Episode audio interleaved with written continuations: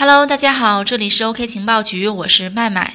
今天这期节目呢，主要跟大家分享一个热点，就是苹果手机在今天凌晨的时候发布了新品的手机，跟大家聊一聊为什么苹果的新品呢还没有加入区块链元素。毕竟它的老对手啊，三星在之前发布的新品中呢，已经加入了满满的区块链元素啊。好的，让我们开始今天的节目吧。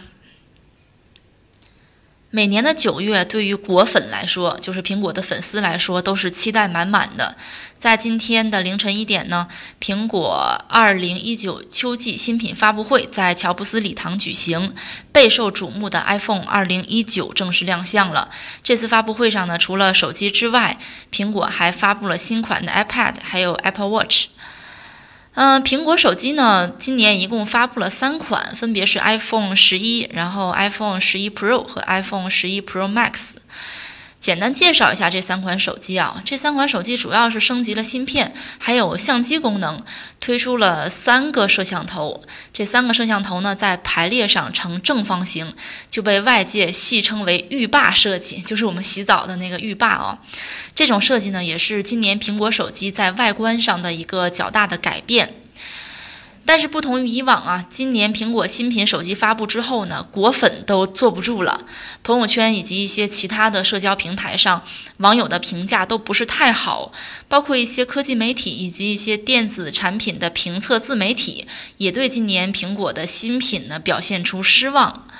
失望主要集中于，比起竞争对手华为啊、三星啊这些手机厂商，苹果新款手机呢缺乏创新，比如说它不支持 5G，然后呢缺乏时下热门元素区块链等等。反观竞争对手频频在黑科技上发力，苹果新产品呢就显得有些落伍了。要知道，在刚刚过去不久前，三星发布的两款旗舰机 Galaxy S 十和 Note 十都支持 5G，并且加入了数字货币钱包功能。事实上，我们 OK 情报局了解到，苹果在区块链领域其实并不是毫无作为的。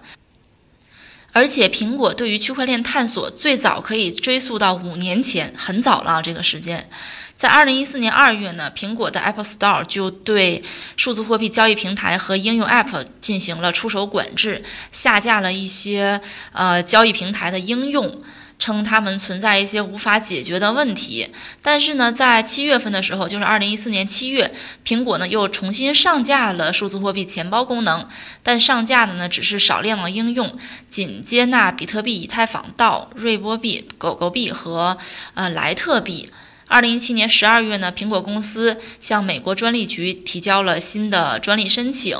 这个专利呢，围绕的是一项通过将区块链技术与公共密钥基础设施工具相结合，来认证时间戳的程序，就是围绕区块链技术的一个专利啊。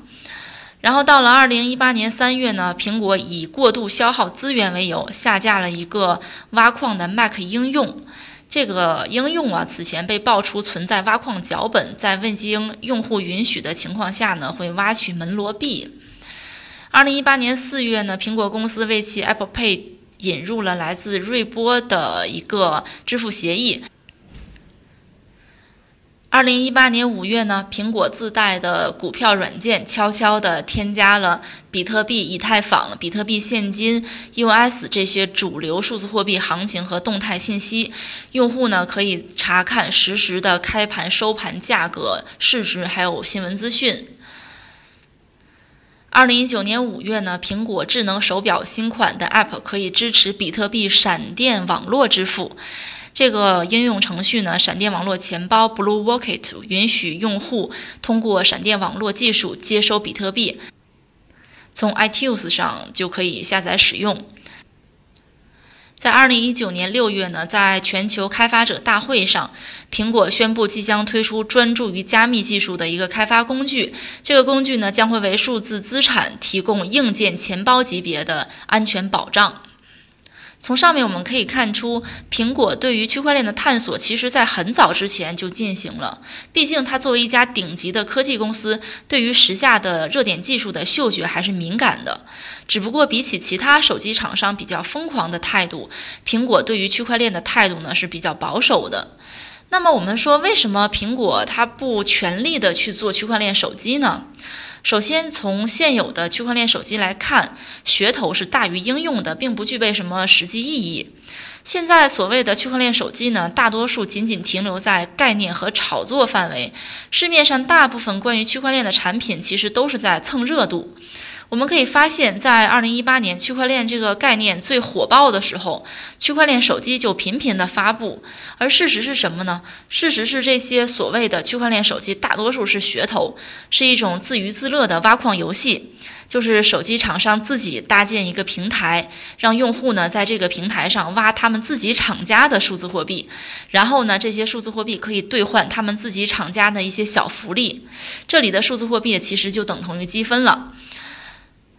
时下呢，区块链呢正在进入手机厂商的视野。一个主要的现象就是，以苹果、三星为第一梯队的手机研发厂商，对于区块链大多数是出于一个小规模的考虑。比如说，三星在新款旗舰手机中加入关于数字货币钱包的功能，但也只是增加了一个小功能而已，并不是它主要的卖点。而二三线梯队的手机厂商呢，比如说长虹啊、联想啊，以及日暮西山的 HTC，尝试借着区块链这个新的概念实现突破，但他们呢都是噱头和炒作，并没有真正对区块链技术在手机端的应用发挥什么实质的推动作用。而且就苹果的一贯作风来讲呢，它不发挥到极致是不会轻易的露出底牌的。就拿苹果手机来讲。果粉对于苹果的不满，并不是今年才开始的。从乔布斯逝世之后呢，苹果新任掌门人库克就一直被人吐槽，啊，吐槽他缺乏创新啊，缺乏创意啊。不过，苹果对于新技术的一贯作风就是不发挥到极致，坚决不透露底牌啊，并不是怪这个库克他缺少创新。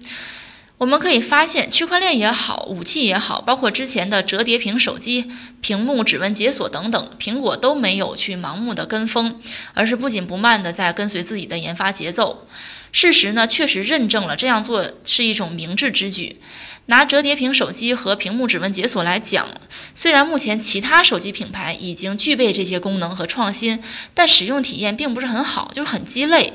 三星早先发布的折叠手机呢，更是被召回了。而对于现在没有应用落地，而且短时间内难以应用落地的五 G 和区块链来讲，苹果保持观望和保守的态度也是意料之中的，是符合它的调性的。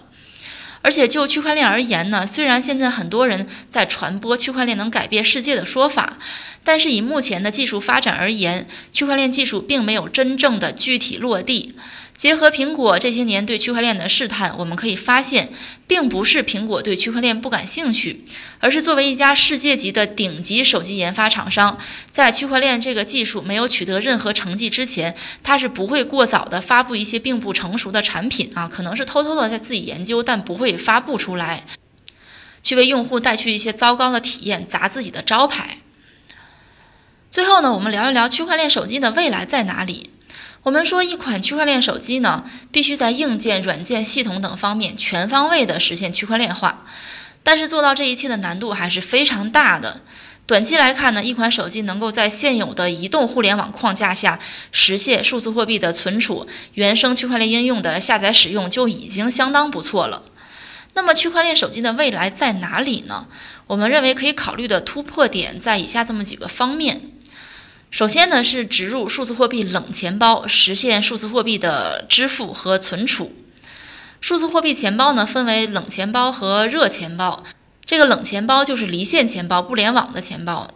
呃，热钱包呢就是在线钱包。目前我们最常用的钱包呢就是热钱包。我们现在的电脑客户端钱包啊、手机 App 钱包啊、网页钱包都属于热钱包啊，离不开网络。那么联网状态下的热钱包有一个问题，就是时刻面临着黑客攻击的隐患，安全系数呢不如冷钱包。但是不联网呢就没有办法实现便捷支付。所以呢，在手机中植入冷钱包，解决数字货币的安全管理和在线便捷使用二者之间的矛盾，也许是手机厂商探索区块链的一个突破点。区块链手机的第二个突破点呢，就是可以充分利用区块链可追溯的特性，来防止黑客攻击，保护个人手机隐私安全。正如苹果2017年提交的专利申请，使用区块链来创建和存储时间戳，来保护手机里边的隐私信息。如果黑客侵入到单个节点，就是单个的手机用户，基于区块链创建和存储的时间戳呢，可以保护一个安全元件，比如说呃 SIM 卡或者是 SD 卡。基于区块链技术，如果恶意节点改变区块链时间值，就会被真实节点检测到。那么区块链中恶意修改的区块呢，就不会被设备和 SE 识别，因此呢，伪造时间值就不会破坏 SE。最后呢，就是一个设想啊，就是区块链手机呢，可以搭建手机应用商店社区，来提升 token 的流通性。我们上面提到，目前的区块链手机多数是自娱自乐的，挖出来的数字货币呢，类似于积分，仅仅在手机厂商内部的生态系统里边流通。未来呢，手机厂商如果能够发行自己的 token，可以考虑与一些付费的 app 合作，搭建并扩大手机应用商店社区，来提升 token 的流通性。最后，麦麦想说的是，其实区块链手机并不是一种市场热点。毕竟，回归到本质，手机呢，首先就是一个通讯工具，通讯工具是首要的一个功能，其他的功能呢，只不过是辅助。区块链的应用场景未来呢，并不会围绕手机，在我看来啊，而是会围绕互联网啊、金融啊、供应链这些行业去解决这些行业的痛点。又到了节目的尾声，这一期节目呢，跟大家分享了今天的苹果手机新品发布，还有它为什么嗯不屑于采用区块链技术。那么大家有什么其他的想法呢？欢迎添加我的微信幺七八零幺五七五八七四，我们可以一起来交流学习。好的，今天的节目就到这里了，这里是 OK 情报局，我是麦麦，我们下期再见哦。